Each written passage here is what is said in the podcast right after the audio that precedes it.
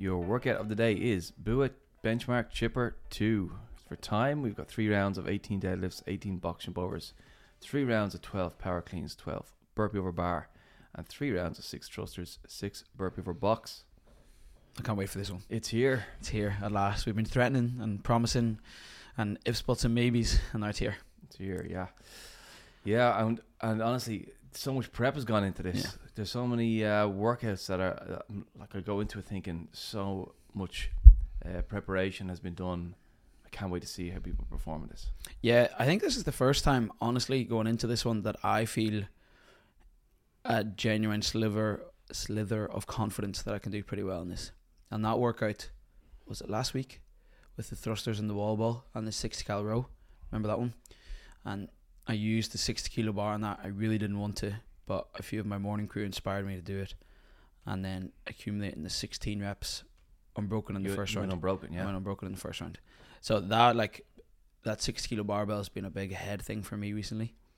So that was a real confidence builder Yeah, and you think the week before we did Conquering Goliath, Yeah. it's, it's I think it's a big because that one knocked me a little bit honestly. right because it The felt six- so heavy after. Yeah, the six kilo there killed me, and I was really disappointed with it. I still I did okay, like objectively, but looking at my performance, I was like, oh, that really hurt. I had to really fight for that. I don't know if I'll have it at the end of this workout.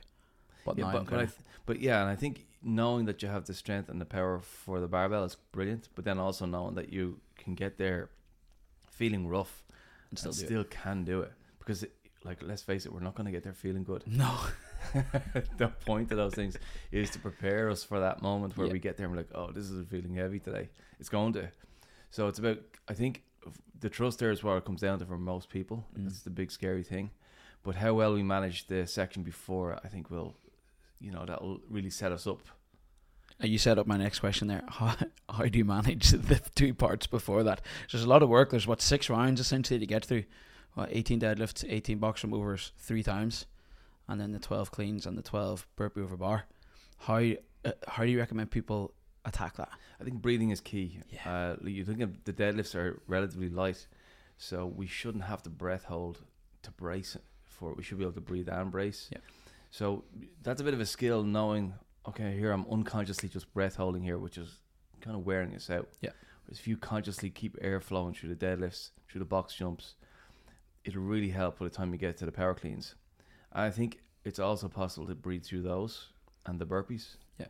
Um, it's probably going a little slower than we think at the start, so we can step on the gas a bit later as well. Hmm. But the breathing is massive, so that's something to to watch all the way through. Would you apply like a a specific breathing pattern through this, like out on the way down on the deadlift or in on the way up, that type of thing, or would you try and just let it flow with a little bit of bracing? I think it's really helpful to have your exhales timed with a physical action. Yeah. I think that's the optimal situation if you can do it. So I always like on the deadlift to exhale at the bottom, and because they're light, you should be able to have one breath per So rep almost like on impact. on the impact, on the touch and go. Exhale, inhale on the way up, and then exhale as you hit the bottom again. So it's one breath per rep will do it. Yeah.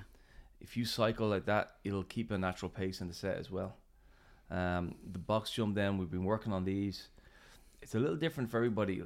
The way to think about an exhale is put it where you would naturally breath hold. So if you Instead of holding your breath, breathe out. Exactly, exactly, and then it'll in stop. It'll stop your breath holding, and it'll keep air flowing. Yeah. For some people, they'll they'll hold their breath as they explosively take off from the floor. Yeah. Some people as they land on the boxes on Mm. the impact bit. But I would just do some and just notice where the breathing gets uh, strained for you, or Mhm. And then see can you introduce some more flow to it. Yeah, this is something I've been trying to coach my morning crew a little bit recently with is the breathing. And while I'm thinking about how I can coach them, I've become more conscious of mine while I'm working out.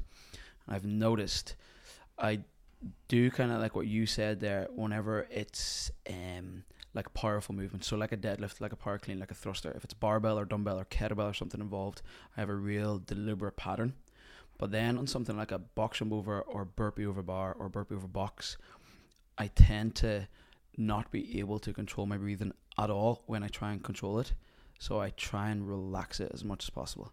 So something I've coached my morning crew a little bit recently with is flowing with your breath on the body weight easier movements where you can just move, and then trying to be very rhythmic with your breath whenever it comes to the weights, that sort of stuff. Yeah, absolutely. Whatever whatever way you can keep the air flowing in and out, that's the big thing. Um, and then when you get to that thruster, I think like the big thing is when you go overhead, it's, it's just not letting yourself put it down. That's the Yeah. big thing. You just got to keep it moving. Do an extra rep.